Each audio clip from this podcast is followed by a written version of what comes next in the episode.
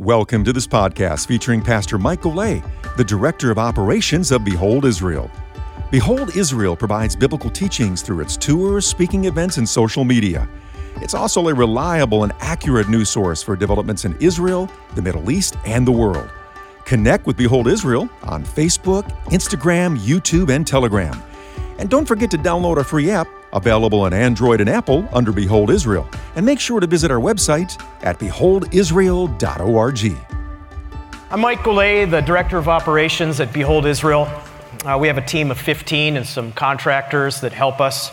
Uh, our team is scattered mostly over the United States. We have two Canadians, we have a Filipino, and of course, Amir, our founder and president, lives in Israel but regularly speaks in the United States. He's been in the United States after this tour for approximately almost three full months. Um, and so, this will be our longest tour we've ever done. I also have the privilege of serving in the United States Air Force as a reservist in the Chaplains Corps.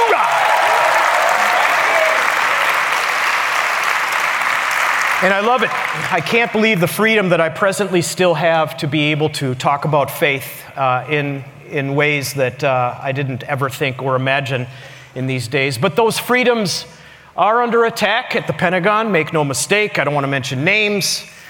Bless their heart, they try, but there's something called the First Amendment, and you just can't erase that out of that Constitution.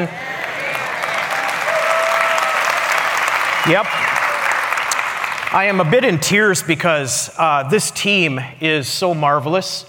And uh, we have contacts all over the world, and specifically Afghanistan. Our Amir and I's father in law, he is an Israeli that mentors four Afghani men that came from Muslim backgrounds into the Christian faith. An Israeli mentoring Afghani ex Muslims. It, it, it, it, never gets crazier. Now, because of this whole fiasco and this botched pullout of Afghanistan, we are really having a hard time figuring out who is alive over there right now and who has targets on their back. Um, I am told that these guys are still around with us. I hope they'll, they'll be around tomorrow. And if you guys are watching, God bless you, know who you are in Afghanistan. You're taking a risk by watching this, but yet you do it. Now, uh, this has got to be the most challenging sermon teaching slash brief, however you want to take it, uh, that I've ever done. As a pastor of 17 years before I came into Behold Israel, I sat and chipped away at this for days. This thing is the, this thing is the work and product of a month, and I still cannot share everything. Let me make the disclaimer. The title of our message right now is The Rapture According to the Early Church. All right. This is going to be a tour I am going to put my professor hat on, even though I don't have a professional degree in professorship.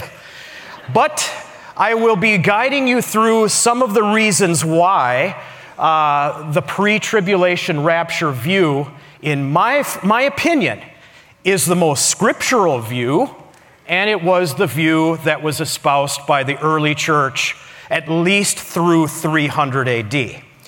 The disclaimer is this I am going to be quoting church fathers directly from uh, the sources, and I wouldn't want any of you to go away saying, Pastor Mike believes in the Epistle of Barnabas. Pastor Mike believes that Polycarp's writings are canonical. I'm not saying that. We read books all the time. In fact, we're selling books here today, let's face it. They're great books to read, to augment, to support, to bring clarity. You're hearing teachings, okay? We're taking the Word of God and making it obvious. I wouldn't want somebody to say, Behold, Israel is now embracing the Apocrypha, the Pseudepigrapha, and all of the Sibylline oracles and the Nag Hammadi documents of Gnosticism that we see on the Discovery Channel. Okay? no! Okay, let me walk you through just a brief story just to kind of set some context. When I lived in Israel in the 90s, every single year we went to a festival in Arad. It's in the, it's in the desert. And all of the teenagers created a Woodstock like environment with rock bands, and everybody was feeling free, and there's drugs. And we had a big team there evangelizing, sharing the gospel, handing out Hebrew Bibles. And one of the guys named Tom, Tom, Tom came and he said, Listen, uh, you're uh, Christian, we are Jews. You all believe Jesus and we believe in the prophets. So uh, you are wrong and we are right. Uh, Isaiah 53, it's not talking about Jesus, it's talking about Israel. Israel is suffering servant. And uh, by the way, I don't even believe in God. And he was proving all of his documentation and all. This guy was a walking library. And he tied me in a pretzel. I was young at the time. He tied me in a pretzel. I was like a dog with his tail between his legs, and I got kicked out of there. I felt humiliated and inadequate. I honestly for the first time in my life, was tempted to convert to Judaism. As a filthy, pig eating Gentile, I was actually looking at the Noahide laws. Tom was fascinated. He, stood, he stuck with our group. He said, How is it that you are people from all over the earth and you make uh, the same faith? We are not as unified as the Jews. We are very distinguished and uh, we fight among ourselves with theology. And I said, Well, it happens here too. I said, one, one evening, I said, Tom, we're going out to the desert to pray. He was, he's, the guy's hanging in our group. I mean, he won't go anywhere. And so I said, Look, we're going to the desert. We're going to go pray. And since you're an atheist, eh, you probably don't want to come. He said, No, what? You all go to pray, I want to see it. So, want to see. So we took Tom out to the desert. And something amazing happened in the desert. But we'll have to get to that later in the sermon. Oh, yeah. This is the afternoon crowd after lunch. I got to keep you awake somehow. Okay? I did not know how to handle a Tom. I didn't know how to handle the rabbis. I got my butt kicked theologically. Here I am, a filthy, figgy Gentile, didn't know Hebrew at that time. And I was getting my rear end handed to me. Okay? I felt insecure. I felt like I could be wrong. I was questioning everything. And that is exactly what was going on in the first century original believers that come from Jewish backgrounds and Gentiles that came into the faith of Christianity had all of these religions and different philosophies running around. And I want to introduce you to somebody that was a horrible, horrible heretic. Let's throw him up there on the screen. His name is Marcion. Marcion lived between 85 to 160 AD. He did not believe that people could resurrect. He believes that souls went to an ethereal realm, and he taught Gnosticism. He, he gave you secret knowledge. If you have this secret knowledge, you will be able to negotiate eternal matters. Marcion and his philosophy infected the church. And the church was starting to question their own faith. And they were embracing doctrines of Gnosticism, which said that the human body and all of the material is evil. We need to constantly focus on the soul and what's happening in the afterlife or in the heavens. And of course, many believers were confused and frustrated.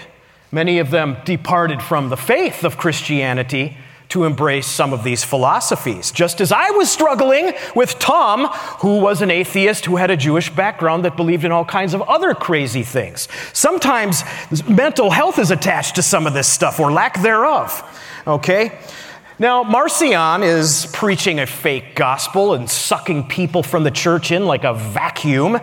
But then there's this gentleman that shows up and parachutes in, and his name is Irenaeus. And let me throw him up there.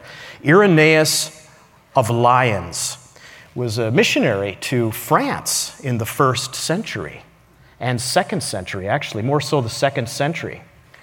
And he wrote a treatise called Against Heresies. And in book five, which we'll look at later, in addition to many other church fathers, there are some shocking pieces of information that talk about how human bodies in faith in Jesus will rise from the dead. And he quotes sources that our gentlemen have quoted this morning. He actually quotes those passages from 1st and 2nd Thessalonians, 1st uh, Corinthians chapter 15, Matthew chapter 24, Daniel chapter 9, verse 24 through 27. All of that stuff Irenaeus is quoting in book 5, and he's making a case uh, that Christians are, in fact, going to be resurrected and their bodies will go to heaven. And he said it's going to happen before the tribulation. Irenaeus is the disciple of Polycarp. Polycarp is the disciple of John. It's pretty good, right? So, are you ready for a journey? Let me throw up the map.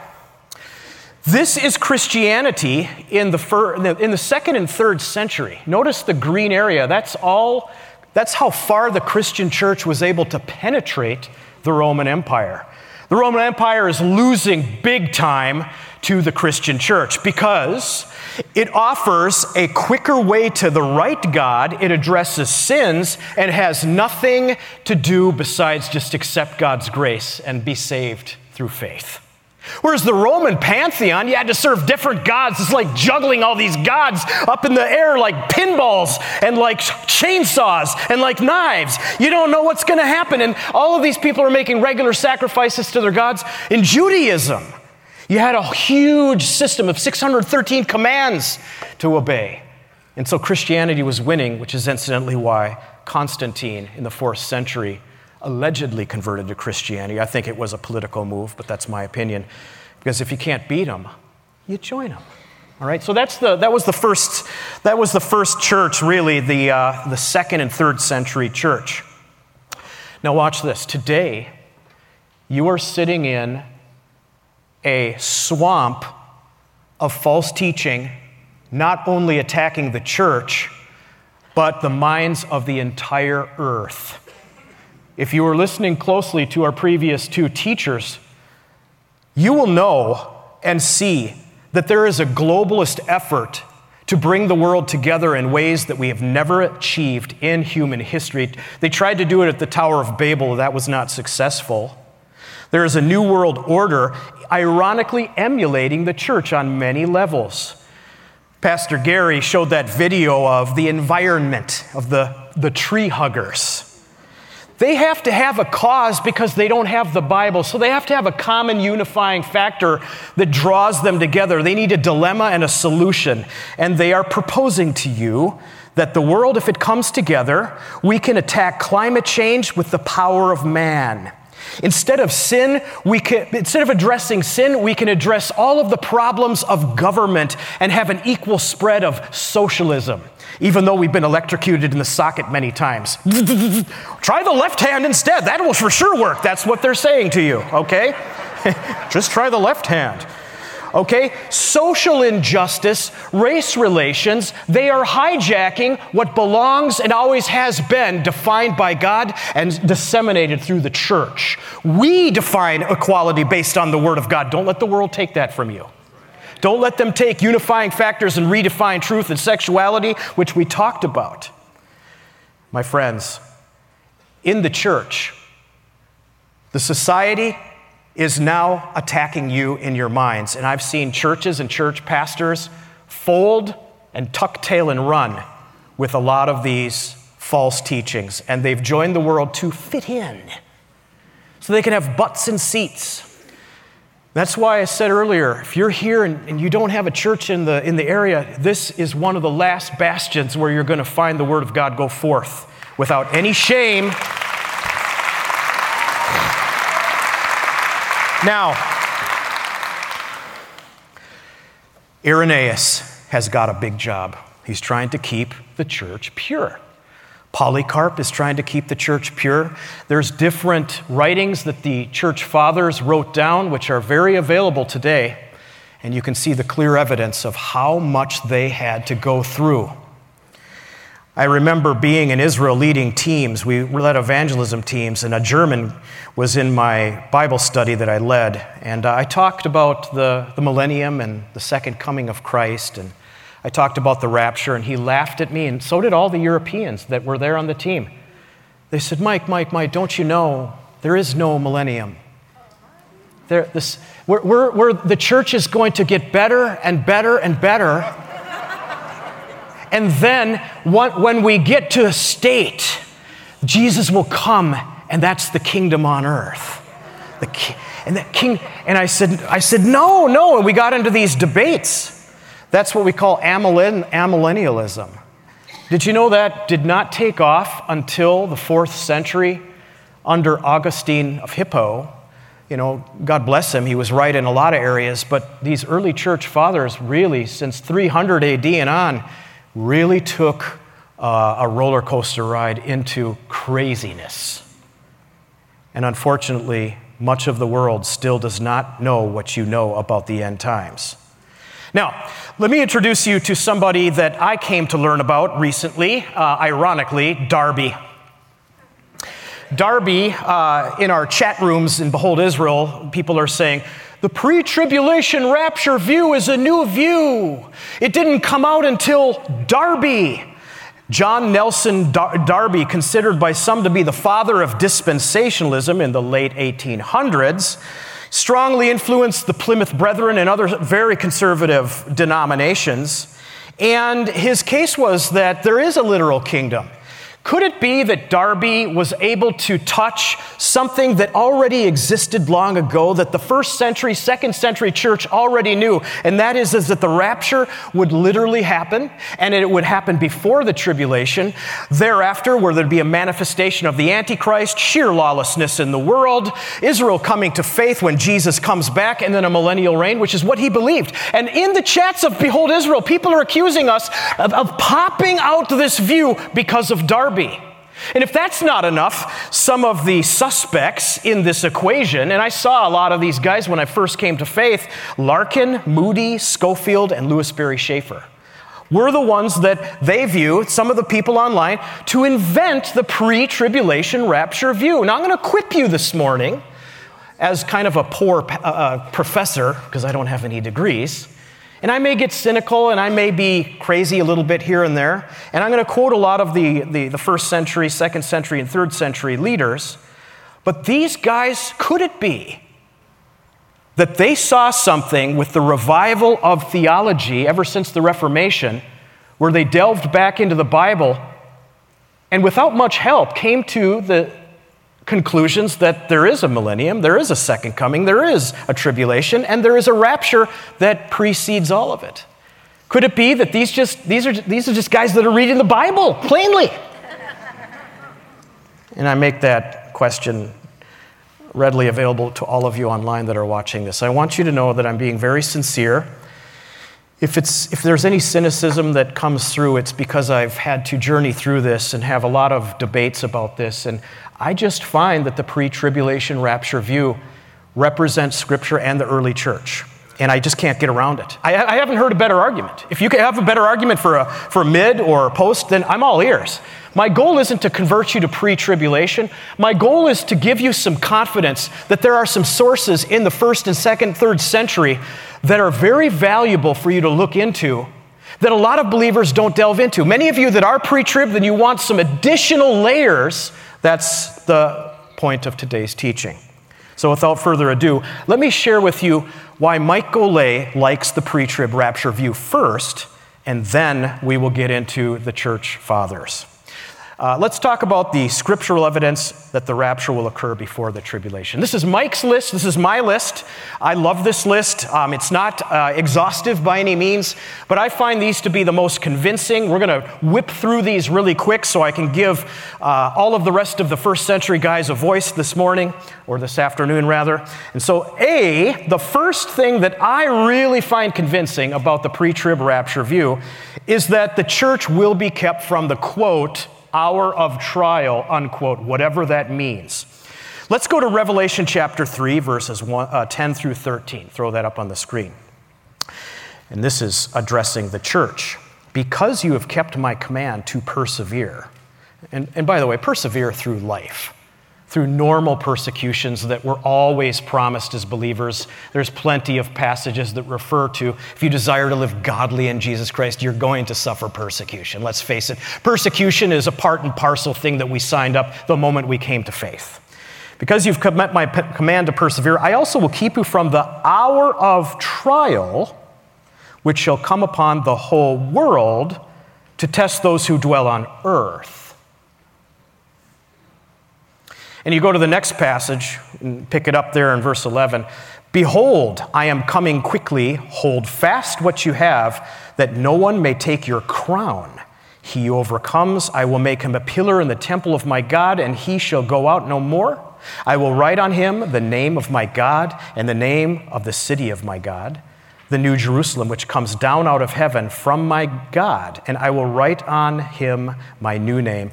He who has an ear, let him hear what the Spirit says to the churches, not just to this specific church in Revelation, but to the churches. Saved from the hour of trial now, later on, we're going to get into the uh, shepherd of Hermas, where he's going to talk about this and comment that it's the rapture, that it is clearly referencing the church being raptured out before the great and mighty persecution. Second reason why I believe in the pre trib rapture is the church is not destined for wrath because of Messiah's sacrifice. Why would God take the church? And push them through the tribulation period when it's really designed for Israel, not the church, to bring Israel to himself, as clearly denoted in Daniel chapter 9, verse 24 through 27. Why would he allow his, his bride to be, be beat up, bruised, have an eye gouged out, and then just barely alive come to the wedding festival? you know, ripped up dress, gouged out eye, bruises all over the face. Now, I say that facetiously but it doesn't fit the text nor what the early church believes. 1 Thessalonians chapter 5 verses 1 through 11. Long passages, but sit back and listen as we have a public reading of scripture even here. But concerning the times and seasons, brethren, you have no need that I should write to you. For you yourselves know perfectly that the day of the Lord so comes as a thief in the night. For when they say, Peace and safety, then sudden destruction comes upon them as labor pains upon a pregnant woman and they shall not escape. They. They. But you, brethren, are not in darkness, so that this day should overtake you as a thief. And that's the era of the last times, the second coming. You are all sons of light and sons of the day. We are not of the night nor of the darkness. Therefore, verse 6, let us not sleep as others do, but let us watch and be sober even in the afternoon of a waiting his return conference after a nice hearty lunch from the, from the, the, from the meal wagon. For those that sleep, sleep at night, not in the afternoon in conferences. And those who get drunk are drunk at night.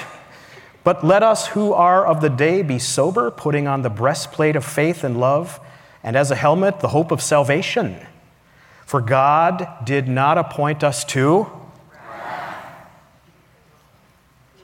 but rather to obtain salvation through our Lord Jesus Christ, who died for us, that whether we wake or sleep, we should live together with him.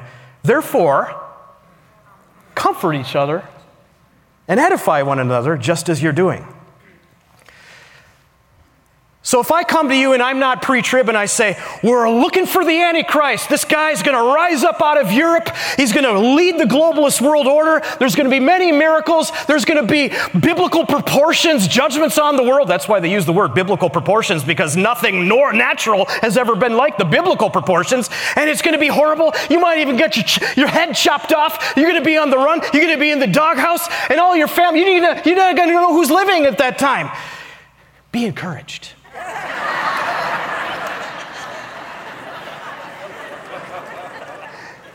Look for the Antichrist. You think God wants you looking for the Antichrist or Jesus in the sky? Come on. We've already been saved. We don't need to go through anything. Israel needs to go through this. They need to look on the one whom they pierced and mourn for one as one mourns for only son, so that they may be saved. That is the purpose of why Daniel said that in chapter 9, verse 24 through 27. Church is not destined for wrath. Next convincing argument, I don't want to get caught up with this because there's a lot to say, I know. See, the church is not mentioned at all. At all. Not one bit in Revelation 6 through 18 as being on earth. It's not mentioned at all. Yet, in the first three chapters, chapters 2 and 3 specifically, the word for church, ecclesia, is used 19 times, 1 through 3. And then once, at the very end, in chapter 22, verse 16. Why? Because it's not there. You'll see the brothers, the brothers in the first and second century are gonna, are gonna agree with us.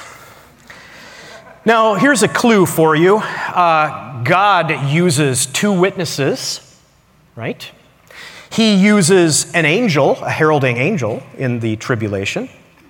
He uses 144 members from different tribes of Israel to minister at that time.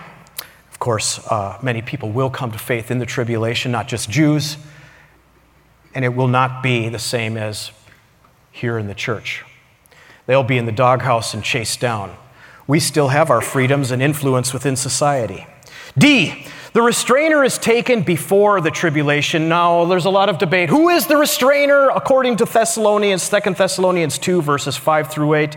And we'll quote that for you. Do you not remember that when I was still with you, I told you these things? So they were having discussions about the end times, Paul and the Thessalonian church. And now you know what is restraining, that he may be revealed in his own time. That is, the Antichrist needs to be revealed in his own time.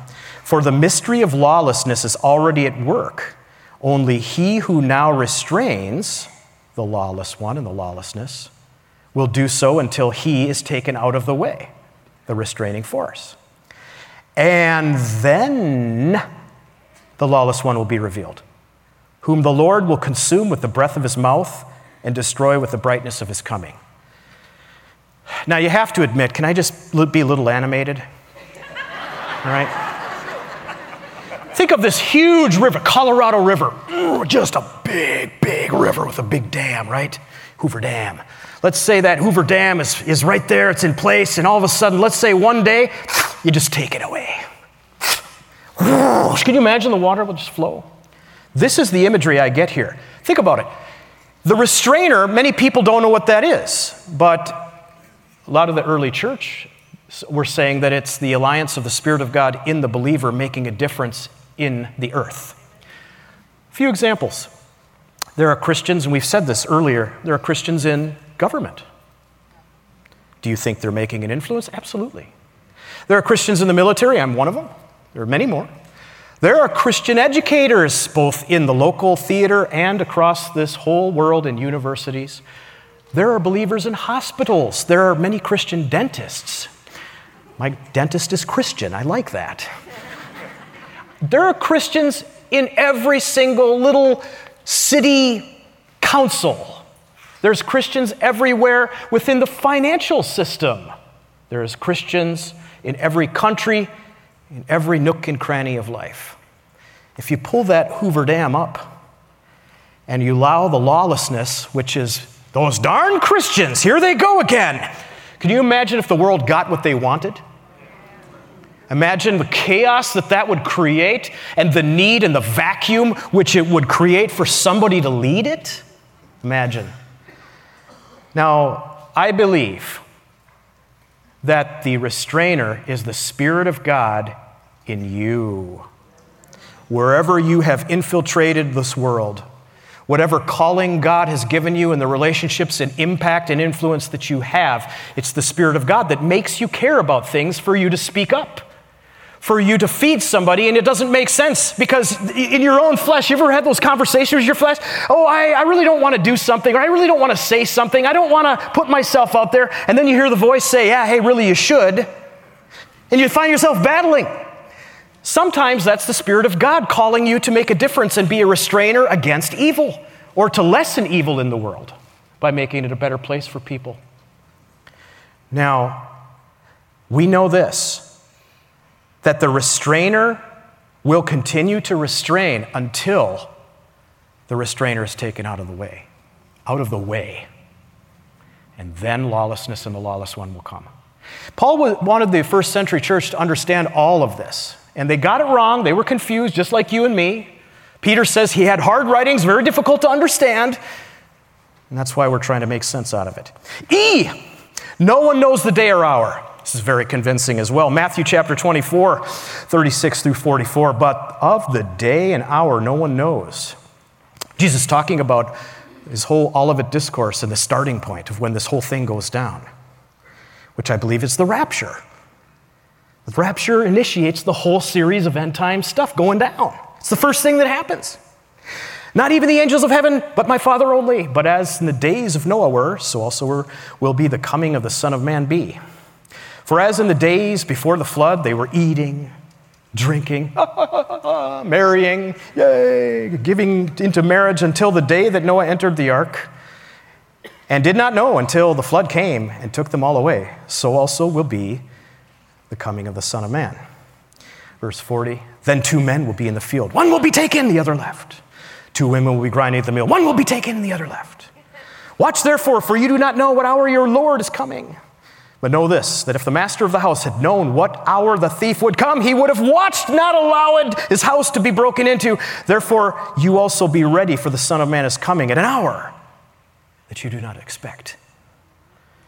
What would be really cool is if we are preaching about the pre trib rapture right now, and all of a sudden, this well engineered building would just open up, and the, the Waiting His Return prophecy conference would have been the, on the news, and everybody would have said, This is where it all, ground zero, and actually, probably. Narcissism, eh, game over, Mike. All right. And now, what you came to listen to. Number two, there's only two points to this sermon today the rapture according to the early church. Again, I am not saying any of these sources are biblical, authoritative, or inspired. In fact, quite frankly, you're going to see some of the kookiness of some of these guys. I mean, they, they were, you know, not as educated as you. All right? You see this recurring theme of Enoch and Elijah is you get into some of the first, second century authors, they're always going to come back to Enoch and Elijah as examples to make their case for a bunch of Marcion losers that are saying, hey, we don't get new bodies. As soon as we die, our body goes to the ground and we're up there. By the way, if you want the secret knowledge, you got to come to me with Gnosticism. That's, these guys are saying, okay, I'll take that argument. To you believers, if you think Marcion is right, how do you explain Enoch that went up to heaven? And by the way, if you can if you can explain that, how can you explain Elijah who also just went up to heaven? They both were taken by God. And that's the Old Testament. That's what the early church's arguments were against Marcion and Gnosticism and many others. For example, here's a passage that's very clear. Genesis 5. Enoch lived 65 years and begot. You want to know how to say Methuselah in Hebrew? Metushalach. Metushalach. Metushalach. Do you speak Hebrew or what? Come on now. Metushalach. After he begot Metushalach, Enoch walked with God 300 years and had sons and daughters. Yeah, I just lived 300 years and I just finally thought I'd start the engine and get up with the wife. And we got some more kids going after 300 years. So all the days of Enoch were 365 years, and Enoch walked with God. And he was not. God, for God took him. Can you imagine? And he's gone. And we know that he was taken because Hebrews chapter 11, verse 5 says, By faith Enoch was taken away so that he did not see death, and was not found because God had taken him. For before he was taken, he had this testimony that he pleased God. 2 Kings 2, verse 9 through 11. Elijah, remember this? And so it was when they crossed over that Elijah said to Elijah, they're doing ministry together. Elisha is the protege of Elijah. Ask what I may do for you, Elisha, before I'm taken away from you. Elijah said, Please let a double portion of your spirit be upon me. So he said, You've asked a hard thing. Nevertheless, if you see me when I am taken from you, it shall be so for you. But if not, it shall not be so. I love, I love that answer. if I'm taken and I get it, great. If not, then uh, you have to live without a double portion. Okay. You're Jew, we are Jews. Okay. Then it happened as they continued and walked on that suddenly a chariot of fire appeared with horses of fire and separated the two of them. And Elijah went up by a whirlwind wind into heaven. Have you ever thought what Enoch thought and said, I was just taken, but man, you got, uh, you got the whirlwind, you got the chariots, you got the drama, and probably some epic Jerry Bruckheimer music. You know, nope. Irenaeus of Lyons, who we talked about earlier, said this. This is Book 5 of Against Heresies, Chapter 5, Section 1. But why do I refer to these men? For Enoch, when he pleased God, was translated in the same body in which he did please him, thus pointing out by anticipation the translation of the just. Elijah too was caught up when he, when he was yet in the substance of the natural form, thus exhibiting in the prophecy the assumption of those who are spiritual, and that nothing stood in the way of their body being translated, and look at that word, caught up. Arpazo. He wrote in Greek, by the way. For by means of the very same hands through which they were molded at the beginning, did they receive this translation and assumption. And the Marcionites are like, oh, no against heresies was being read by a lot of the churches in that map world that I just showed you. And Marcion was losing, and so was Gnosticism. And Irenaeus became one of the heroes to keep the church doctrines pure in the first, second, and third centuries, really the second and the third. I want to introduce you to a document that I find fascinating. In fact, uh, Irenaeus actually thought it should be in the Bible. I don't think he believed it was inspired by God. I certainly don't believe this. These are inspired by God because there's a lot of chaos when you read these books. They just weren't as educated, and, um, and it just it doesn't read as well as the Greek New Testament. It's very very choppy and. But the Shepherd of Hermas was a series of visions written really in the late 100s AD we don't know who wrote this, but it's a series that really takes the book of John and the prophecies about the end times, specifically the rapture, the tribulation, the Antichrist. And it seeks to bring encouragement to the church who were going through extreme persecutions under Roman governors and the emperor himself. And in this book, it's, it's very enlightening because the believers would actually encourage each other in this extreme pressure cooker to look up to Jesus as the next hope in the prophetic timeline. In Vision 4, chapter 1, watch this.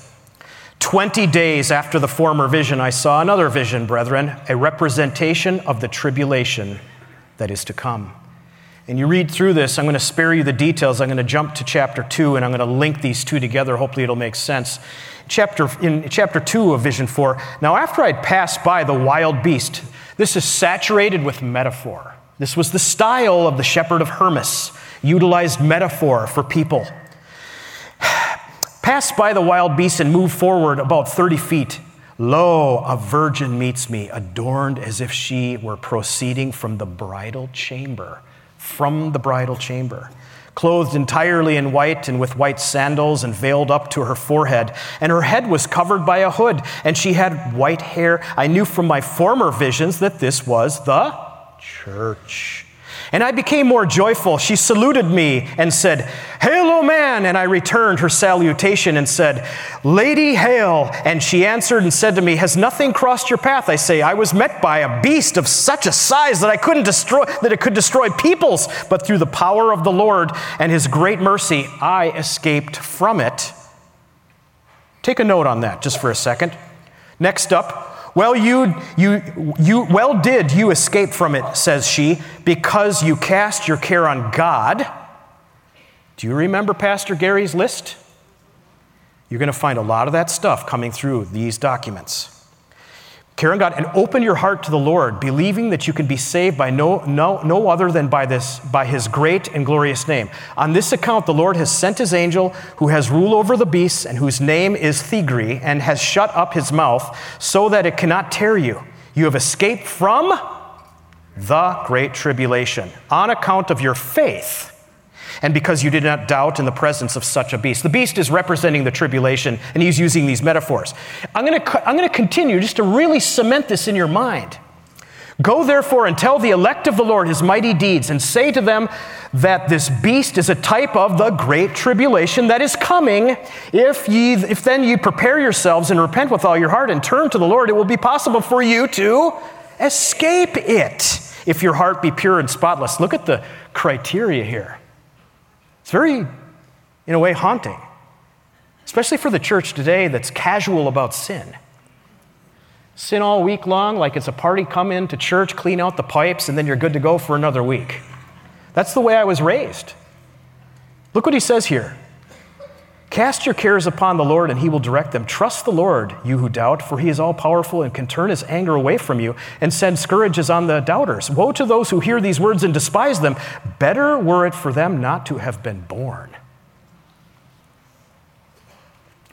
This is not inspired. This is the shepherd writing a metaphor of many visions, saying to you and me, there's a great tribulation, and we can even use the metaphor as a beast that's going to eat people up. And uh, it's our faith that if you have faith, you're saved from it. I want to just quote 2 Peter chapter 3 verse 14 through 16. We'll put that up on the screen. Look at what Peter says. Very similar language here. Therefore, beloved, looking forward to these things, be diligent to be found in him by him in peace without spot or blameless. We, did we not read this earlier? And consider that the long sufferings of our Lord is salvation as also our beloved uh, brother Paul, according to the wisdom given him, has written to you, as also in his epistle, speaking in them of these things in which are some things hard to understand. They at least confess it. This, is, this prophecy stuff is hard to understand. Understanding the Bible is not always easy, which untaught and unstable people twist to their own destruction as they do the rest of scriptures. Now, you ready to put some gas? Can I shift gears? Let's talk about the Didache. The Didache is a treatise and often called the Teaching of the Twelve, which is basically trying to summarize Christianity to make it easy for people. It's like a constitution of the faith. This is kind of, before they came out with all these creeds, they read the Didache. It's far more extensive than the creeds and far less easier, easy to remember. In the Didache, I'm going to ask that you really pay attention here because you'll miss it if you're not uh, with a careful eye. So, this was written in the mid second century, what, the 100s, in the, in the middle of the 100s. Um, this was viewed by the Christian church as like a constitution that, uh, that summarized the teachings of the Bible. Look what it says Watch over your life, let your lamps not be quenched, and your loins be not ungirded, but be ready. For you know not the hour in which our Lord cometh. And this is, he's quoting scriptures here. That's why there's quotes. But be frequently gathered together, seeking the things which are profitable for your souls, for the whole time of your faith shall not profit you except you be found perfect in the last time. And by the way, that's one of the things I love about this church, Pastor Gary, and yours as well, Pastor Barry, is that you. You were only closed for a reasonable amount of time, and then you recognized that even in Hebrews, do not forsake the assembling of yourself as the custom of some. And right there in the Didache, it was also prioritized, even in worse times in the, in the Roman Empire. For in the last days, the false prophets and the corrupters shall be multiplied, and the sheep will be turned into wolves, and the love shall change to hate. For as lawlessness increases, they shall hate one another. Does it sound familiar? This is the Didache.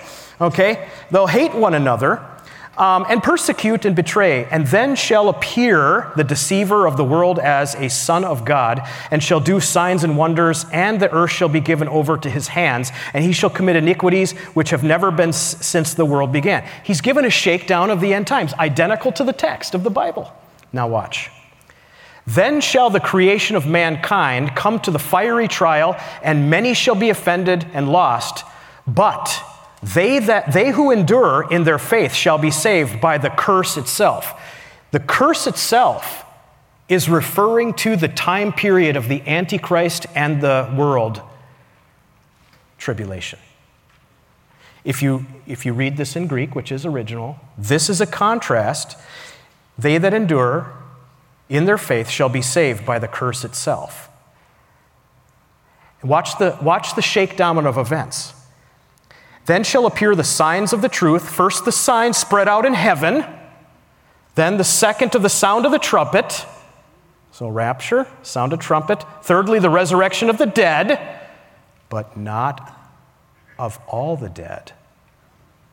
But as it was said, the Lord shall come and all his saints with him. Then shall, shall the world see the Lord coming on the clouds of heaven. Do you realize what you just read? Do you see the chronology? Now, it's a little quirky because these guys thought differently. He's saying basically two things. The Christians that endure in their faith up to the point of the tribulation where the fur hits the fan, the world says something differently, but I'll avoid that phrase. There will be a shakedown of events. Not all of the dead will be raised, only the church. This is something you have to really look into, okay? I can't help but to quote 1 Thessalonians chapter 4. Look at this. For this we say to you by the word of the Lord. Now, this is scriptural. This is the real McCoy, okay? That we who are alive and remain until the coming of the Lord will by no means precede those who are asleep, for the Lord himself will descend from heaven with a shout. See, the language of the Didache is taking from here and morphing it into its constitution with a voice of an archangel and with the trumpet of God, and the dead in Christ will rise first. Then we who are alive and remain shall be caught up together with him in the clouds to meet the Lord in the air, and thus will always be with the the Lord, therefore comfort each other with these words. See, the Didache is only as good as the scriptures that it's really quoting and consolidating, making it easy for the believers with a bunch of festering false teachings to be able to negotiate that. Are you ready for more? Let's go back to our buddy Irenaeus. Let's, let's, let's, uh, let's give him a salute. Irenaeus Irenaeus of Lyons goes to be a missionary in France because he hears there's a saturation and an infection of false teachings. A lot of the churches there, the local churches, don't know what to do. They're confused. Keep in mind, they hadn't even assembled the, the canon list yet. What is the canon list? Identifying and agreeing that the, the books of the Bible of the New Testament are inspired by God. It wasn't until the Muratorian canon list in the late 100s that they all recognized today's uh, New Testament. And today's New Testament is exactly on the Muratorian canon list. You can look that up later. I don't want to get sidetracked. Irenaeus is fed up. He cannot stand this. I wish I had an Irenaeus by me when I was speaking with Tom, which, by the way, I'll tell you what happens later, but not yet because it's the afternoon afternoon session and waiting his return conference in Leesburg, and I would not, dare not want to bore you with, with things when you're already trying to fall asleep. So I'm struggling, and Irenaeus is my hero that I needed to borrow to come in to just. He's going to launch some truth bombs and missiles, and he is going to destroy the arguments of the heretics, which were saying there's no resurrection. He goes a step further and actually tells us when it will happen. After all, he's a disciple of Polycarp, who is a disciple of John. Pretty good, okay? That's just two generations from the source. You know what I'm saying? Am I crazy here or what? I mean, a lot of people accuse us of inventing this from Darby, which is in the late 1800s. I didn't even know who the guy was until people educated us in the chat rooms of Behold Israel. I looked this guy up and I thought, oh no, oh no, is that where I got my view? And then I delved into the first, second century and I, I, I find that Darby got it from them. So blame Irenaeus. Against heresies, book 5, chapter 29, section 1. In the previous books, I have set forth the causes for which God permitted these things to be made, and have pointed out that all such have been created for the benefit of that human nature which is saved, ripening for immortality, that which is possessed of its own free will and its own power, and preparing and rendering it more adapted for eternal subjugation to God. He's talking about hu- us, human bodies. And therefore, the creation is suited to the wants of man. Instead of fulfilling God and their creator, they want to do their own thing. Sound familiar? For man was not made for its sake, but creation for the sake of man, as per your video with the tree huggers. Those nations, those people around the world, those crazies, however, who did not of themselves raise up their eyes unto heaven, nor return thanks to their Maker, nor wish to behold the light of truth, but who were like blind mice. Look at the metaphor blind mice concealed in the depths of ignorance. The word justly reckons as wastewater from a sink and as the turning weight of a balance, in fact, as nothing. These people are futile in their thinking. That's what he's saying. In other words, people, Satan, people that follow the lie. If Trump were, he'd say, complete losers, first of all. Let me just say that. all right, I couldn't resist. You know, we love you, Donald. So, so far as useful and serviceable to the just as stubble conduces toward the growth of the wheat and its straw by means of combustion serves for working gold. He's saying their destination is destruction. And therefore, when the end of the church shall be suddenly caught up from all this, the world is sinning, things are getting worse. You're seeing it right now. Let's face it. We just heard severe, serious data that are giving uh, just, uh, just, a, just a sample of what's going on in the world right now. You and I have to tolerate and swallow and, and, and eat this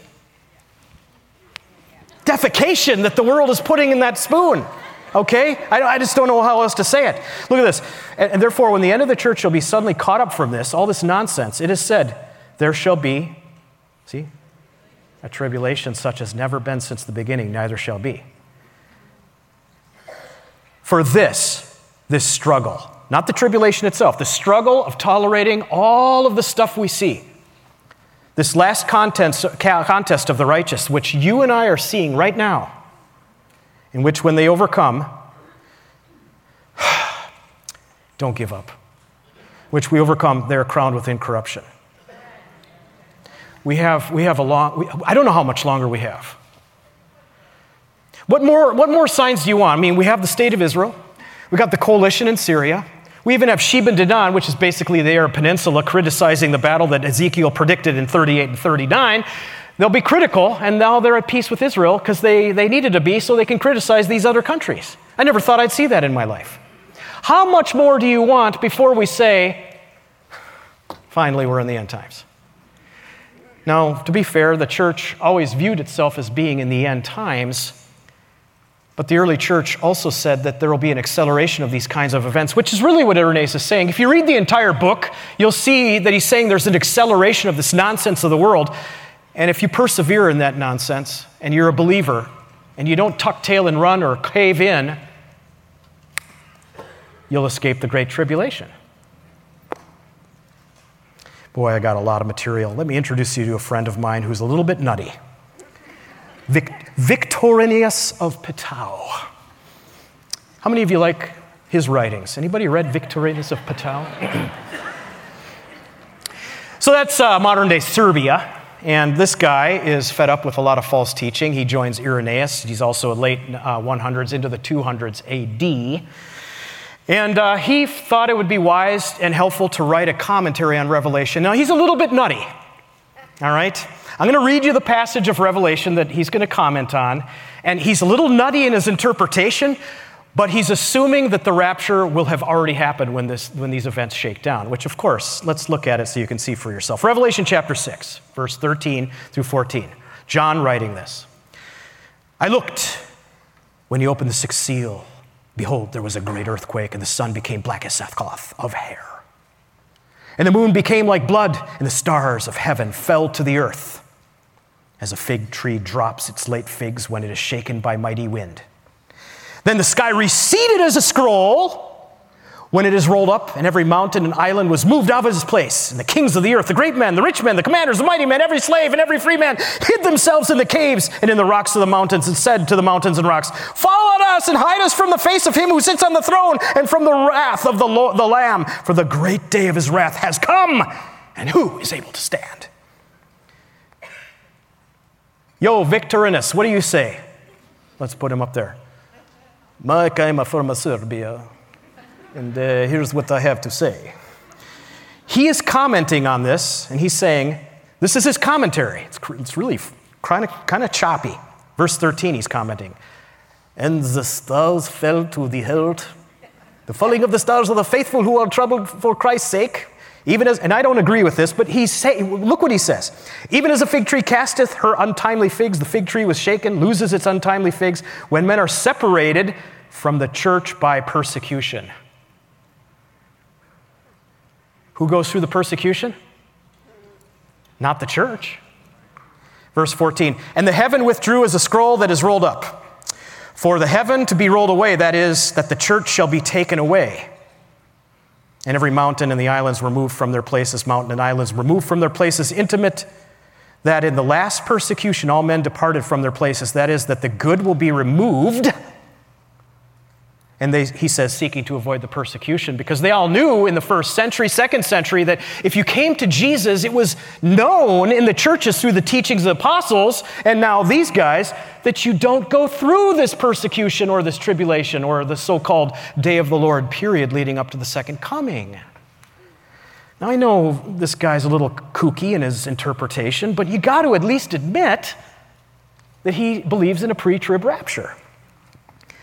All right, in my last five minutes, I'm going to go now to just a few worthy mentions. Clement of Rome, who lived from 30 to 100. Oh, let's dig deep. Did, he was alive around the time Jesus was crucified. Hello? He, was he, could have, he could have called John on the phone and said, What did you mean in chapter 17? Of course, they didn't have phones. Clement of Rome, in his first epistle to the Corinthians, non canonical, not inspired by God. I know somebody online is going to say, You're quoting these sources. Behold, Israel, a bunch of heretics. No, if I say blue, blue, blue, just hear blue, don't hear red, okay? Enoch, in chapter 9 of this first epistle to the Corinthians, talks again about Enoch. He's making the same case Irenaeus is making. Even before Irenaeus, he talks about Lot and Rahab in, in uh, chapter 11 and 12 as examples of being exempt from the persecutions and the judgment of God. And in chapter 23, he talks about the rapture. And I, I don't have time. I wish I could get more into this. The time has escaped me. He talks about the rapture. Um, but I can say this if you take and go to the first epistle to the Corinthians of Clement of Rome, and you read, he talks about the succession of the resurrection, the persecution or the troublesome times, and then the coming of the, the judgment on the nations. Yeah, Darby came up with this in the 1800s. Yeah, right. Okay, I'm sorry. Polycarp. Now, Polycarp and John hung out. They, could, if they lived in Minnesota, they'd be in the oh so very warm cabins in the north, and their kids would be frolicking in the snow, and they'd be having theological conversations at the campfire right there. Polycarp was a disciple of John. And in chapter two of the epistle to the Philippians, see, a lot of people were writing letters around to people, they just weren't inspired, they were encouraging. And in chapter two, he talks about how Jesus is going to be the judge of the living and the dead, and his blood will require God, uh, it will requ- be required of the nations to recognize Jesus as the Messiah. And in chapter 5, he writes this If we please him in this present world, we shall receive also the future world, according as he's promised to us that he will raise us again from the dead. And that if we live worthily of him, see how they use those phrases, worthy? We shall also reign together with him. In the Greek composition, of the way Polycarp says this, he's looking at two separate events in a chronology. Okay, one could say, well, he was post trib or he was mid trib, but that's not what Irenaeus taught. That's not what some of these other guys taught. So, again, even people that are running around like my German friend that was in Israel saying, there is no millennium. There is just no second coming the way you think, Mike. No, I love Germans. You know Germans. I love you. Ich kann Deutsch sprechen auch, okay? All right. Ich habe. Okay, let's not go there. Look, he, Polycarp, in chapter 6 of this same epistle to the Philippians, actually says, We will all appear before the judgment seat. And he believed that the judgment seat of Jesus would happen during the great judgments of the world. So we would have had to have been raptured already. I am going to just race to the end here. You can see here on the screen um, some pointers here. If you were to go back and remember things that we've said, number one, and this is where I'm going to springboard off of Pastor Gary's list, and I'm going to reinforce what you just said. And we have the entourage of church history saying the same thing basically that you. we didn't get together and come up with this. But look at this. Let me go to the next uh, slide. Number one, first century readiness standards. In other words, how did they view readiness?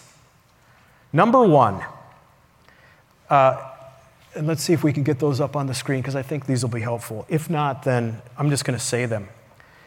Every one of these leaders used the word worthy of the rapture, worthy of the resurrection. And they expected themselves, those they led, and people that came to faith, they expected them to glorify Jesus every single day in their life. Not to screw around with the world and the temptations. You, you've read these with me, have you not? If, if, you, if you want to view this uh, after, it's, uh, it's going to be on Facebook and YouTube. And so I live my life to glorify Jesus and I have eternal impact to those around me. The second expectation that we find, not just in Scripture, but what is reaffirmed by the early churches, I'm willing to go to death for my faith. Most of the people that we read died for their faith. And they said, as soon as they sign up for Christianity, they knew, they knew they could go to death. And the third expectation was they expected everybody to be constantly sharing their faith to every soul around them because they were far more urgent about these end times and far more ready than you and I were 2,000 years later. Can you imagine that? They were probably more ready than we are. I'm here to wake you up. I'm here to wake myself up. I hear the Spirit of God say, Mike, are you awake? So there I was in the desert.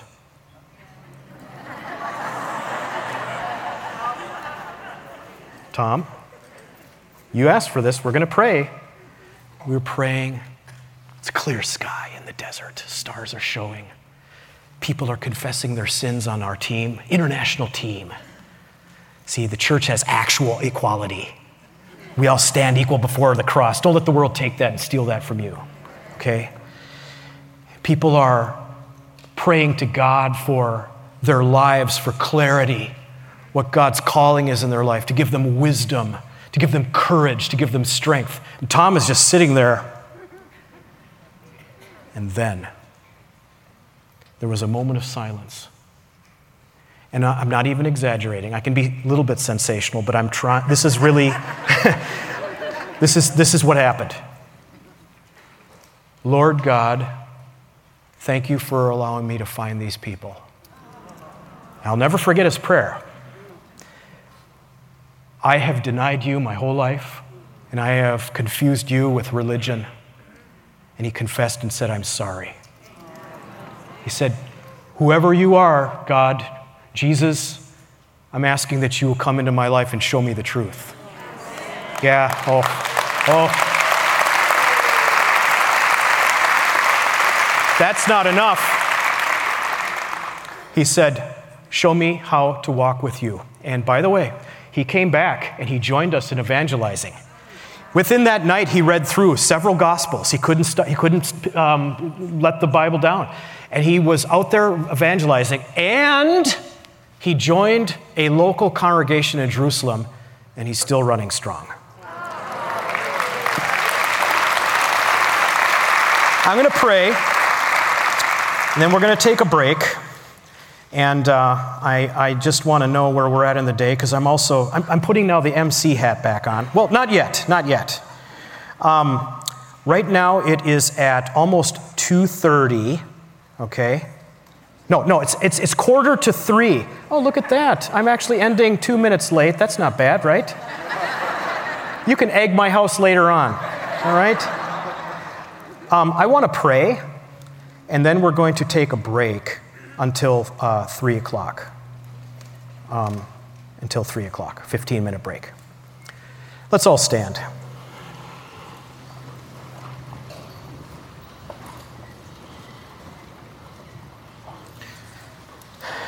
I want to I want to come back to Pastor Gary's challenge. Um, I, got a, I got a name that came to me, and I know you did too. And I, can I just say that I'm, I'm a little, the name that came to me is a close relative, and I, I don't have the first clue of how I'm going to introduce the conversation with this. I, I just don't know. And maybe the name that you got or the name that you're getting right now, you're like, you're like petrified. Can I pray God's wisdom over you? I'm going to ask you to contact that person and set a date for a conversation. What is this conference worth if we don't do stuff like that, right? Lord, give us wisdom. For all those watching online, give you wisdom. Lord, if we believe we're in the end times, and we do, Every second counts right now. Help us to approach these loved ones and friends with your wisdom and guidance. I personally love to be not, not, not looked at as a kook or anything, I, I, I confess. But I do, Lord, want your wisdom, and I know everyone here does too. let's get dates, Lord, and let's do this. The time is ticking. And the first century church, they demanded it. They wouldn't accept anything less. Not to mention the, the apostles, the actual apostles. Thank you, Lord. In Jesus' name we pray. Amen. Thanks for listening to this podcast featuring Pastor Mike Golay, the Director of Operations of Behold Israel. Connect with Behold Israel on Facebook, Instagram, YouTube, and Telegram. Download our free app available on Android and Apple under Behold Israel. And don't forget to visit our website, beholdisrael.org.